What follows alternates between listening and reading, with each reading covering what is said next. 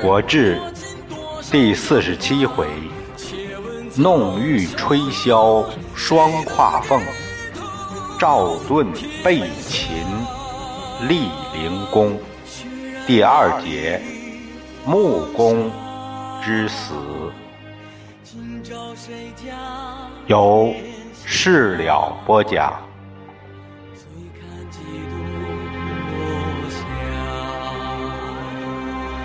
泪洒谁家铠甲？你兵我马，女子写信，修我兵家。啊，与子同仇，同仇。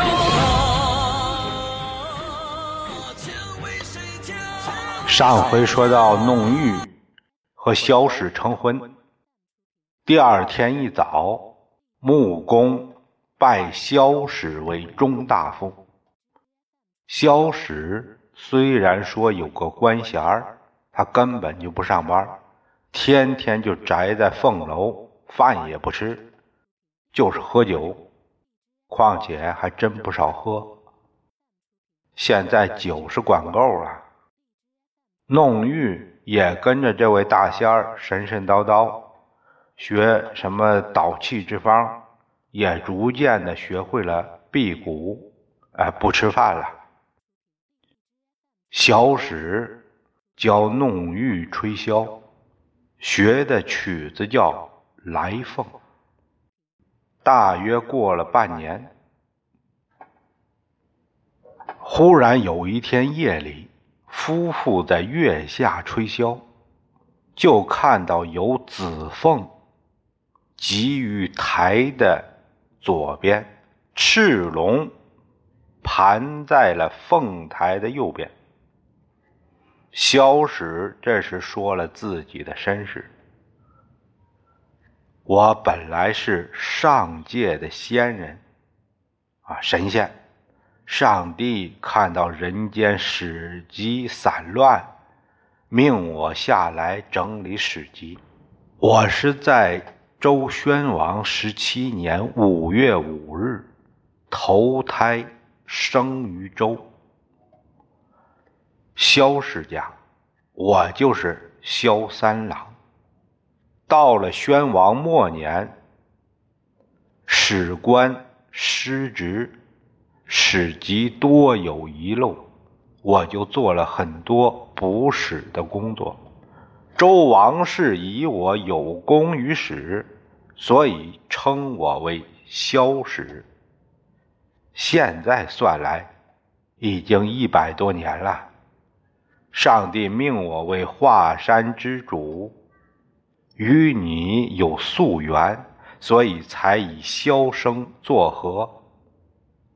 可是我不能总在人间这样住下去。今天龙凤。来接我回去，我得走了。弄玉表示他也要随夫而去。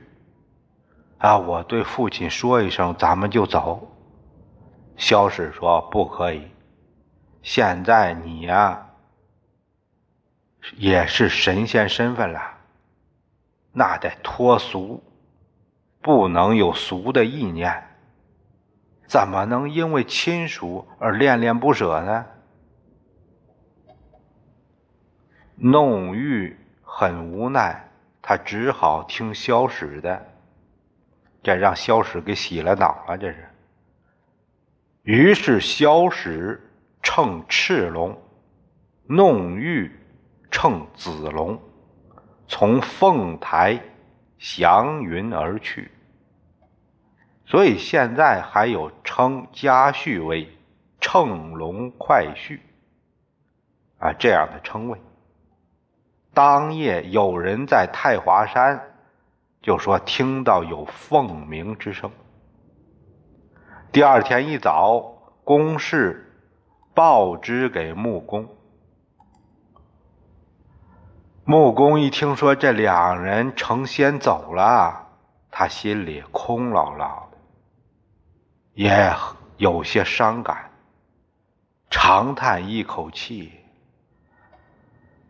哎，真有神仙之事啊！如果有一天龙凤能把寡人接走，那多好！我也不在意我的山河。”哎，就像扔一只烂鞋一样，如弃碧驴儿。这人呐，要不说欲壑难填呢，成了一方博主、一国之主，现在又想着成仙儿成神呢。我估计他成了神仙，下一步那就是要当玉皇大帝了。木工命人到太华山去找，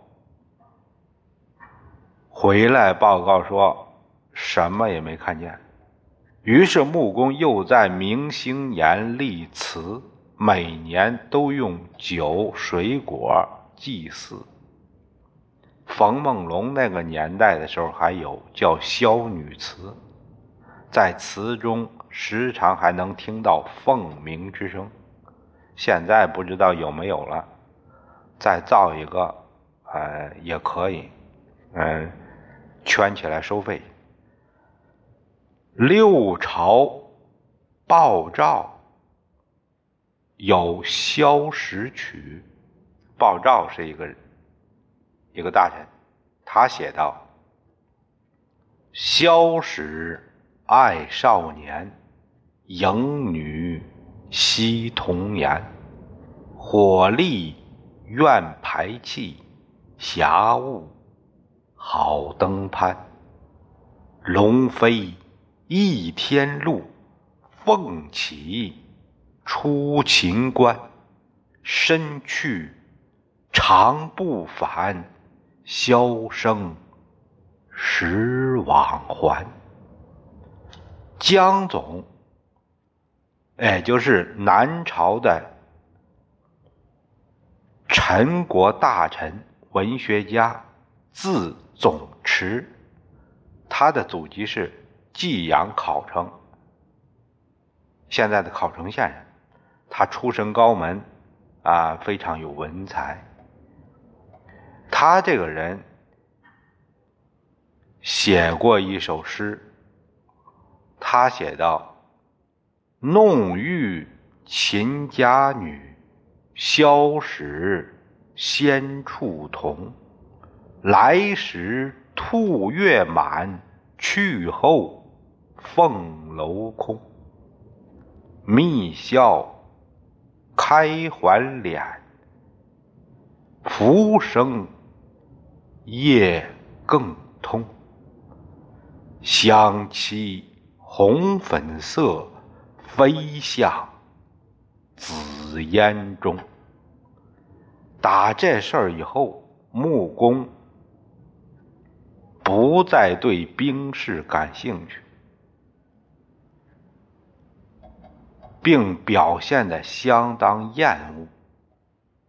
他有了更高的追求，有了世外之想，把国政。完全交给了孟明，自己天天修行，有了无为的理念。没几年，公孙支也走了。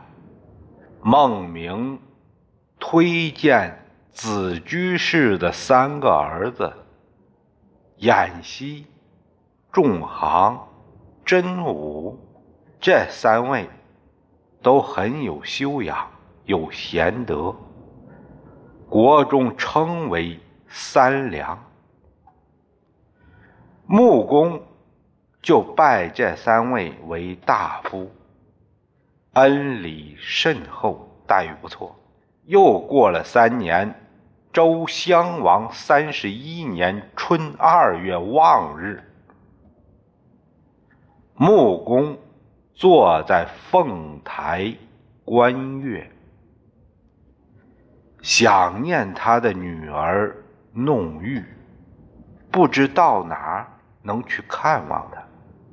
更是难以想象什么时候能再见到他。就这样，老人静静的在那里坐着，不觉中睡着了。他梦见了萧史与弄月，还带了一只凤来迎接他。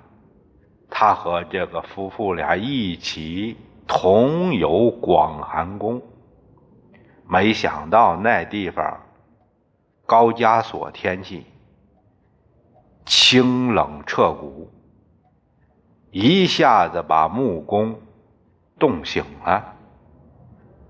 就这样得了重感冒，没多少天，轰，死了。大家都说他的仙体已经走了，到现在还有仙士这样的称谓。穆公在位三十九年，享年六十九岁。穆公和晋献公的女儿。生的儿子婴被立为太子，于是这婴就继位，这就是康公。穆公的墓安葬在了雍地（现在的宝鸡一带），受西戎习俗影响，用活人殉葬。殉葬的人数达到一百七十七人，子居士的三个儿子也在其中。秦人为三良而痛惜，作有《黄鸟诗》，这个首诗收录在《毛诗国风》里边，我把它找来了，以享诸位。诗有三叹。各咏一人，所以呢，就有三首。啾啾黄鸟，止于极。谁从穆公子居偃息？唯此偃息，百夫之特。临其穴，惴惴而立。比苍者天。兼我良人，如可俗兮，人百其身。啾啾黄鸟，止于桑。谁从木工子居众行？唯此众行，百夫之防。临其穴，惴惴其力。比苍者天，兼我良人。如可熟悉，人百其身。啾啾黄鸟，止于楚。谁从穆公子居真乎？唯此真乎，百夫之欲。临其穴，惴惴其力。比苍者天，见我良人。如可俗兮，人百其身。我简单的解读一下这首诗。不见得到位，供朋友们参考。这首诗的大意是说：啾啾鸣叫的黄雀呀，立在灌木之上，他是在为子居掩息哀鸣吗？这样一位出众的人才，他被带到木工的墓穴。难以掩饰内心的恐惧，站在那瑟瑟发抖，要跟木工一起去了。苍天呐，你这是不开眼毁我人才呀！如果说有可能用一百个人换他回来也行啊！啾啾而鸣的黄雀呀，你立在桑枝之上，是在为众行哭泣吗？这样一位出色的将领，以一挡百，现在却站在木工墓道旁，惴惴不安的样子，完全不在了往日的雄风。他是不甘心吧？但还要表现的毕恭毕敬。老天爷呀！你就这样对待一位文武兼备的贤才吗？如果说能一百个人能换得他的重生，那也行啊。啾啾而鸣的黄雀，你立在吉帐之上，是为真虎不平吗？这样一位万夫不敌的将军，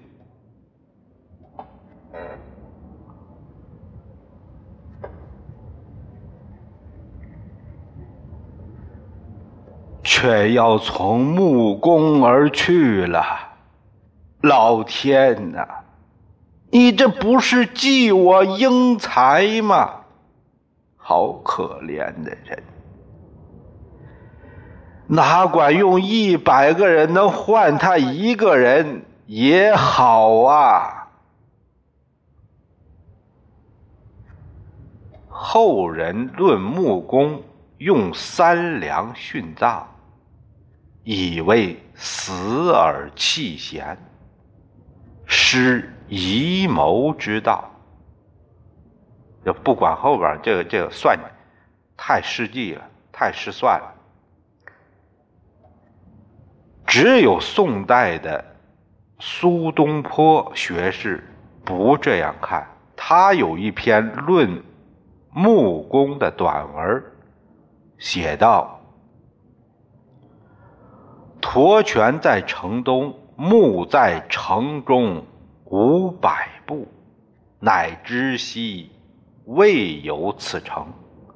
前人以此识公木。”西宫生不诛孟明，岂有死之日而忍用其粮？乃至三子寻公义，亦如其之二子从田横。古人敢一犯，尚能杀其身；今人不复见此等，乃以所见以古人。古人不可忘，今人亦可伤。苏轼的意思是说，穆公在活着的时候，连孟明都不杀，他怎么可能忍心杀贤良呢？一定是三良有赴死报主的心，愿追随于地下，就和齐国有两个。跟田横一起去死是一样的心态。古人能为人家施舍给自己一餐，甘愿为死士。现在还有这样的人吗？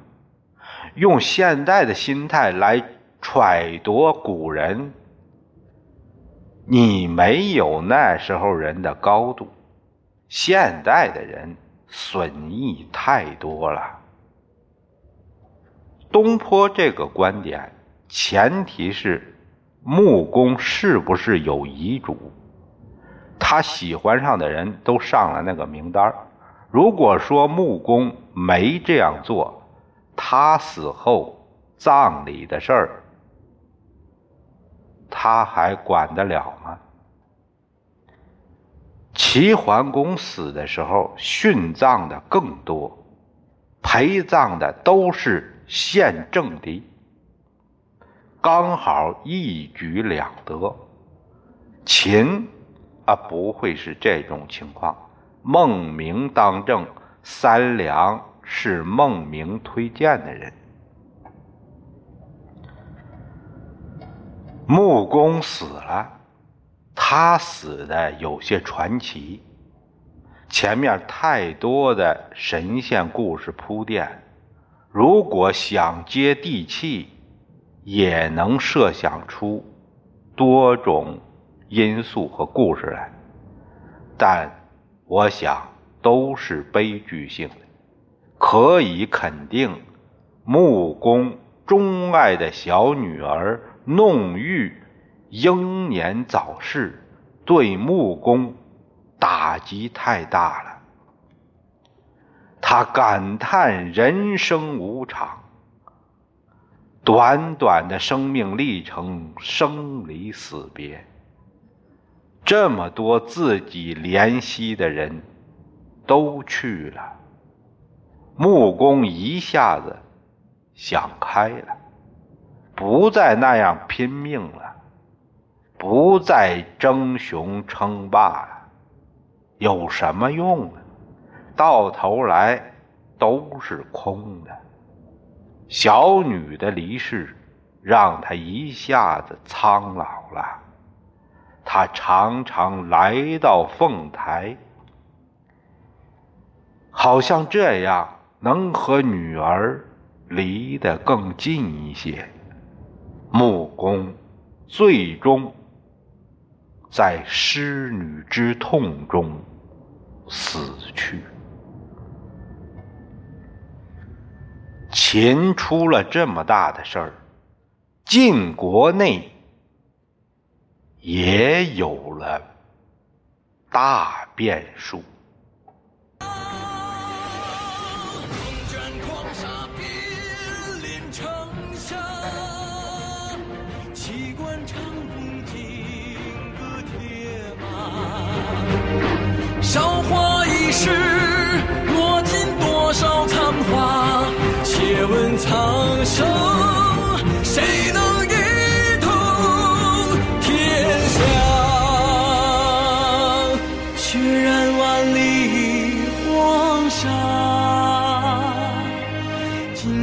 谁家天下？醉看几度落霞。泪洒谁家铠甲？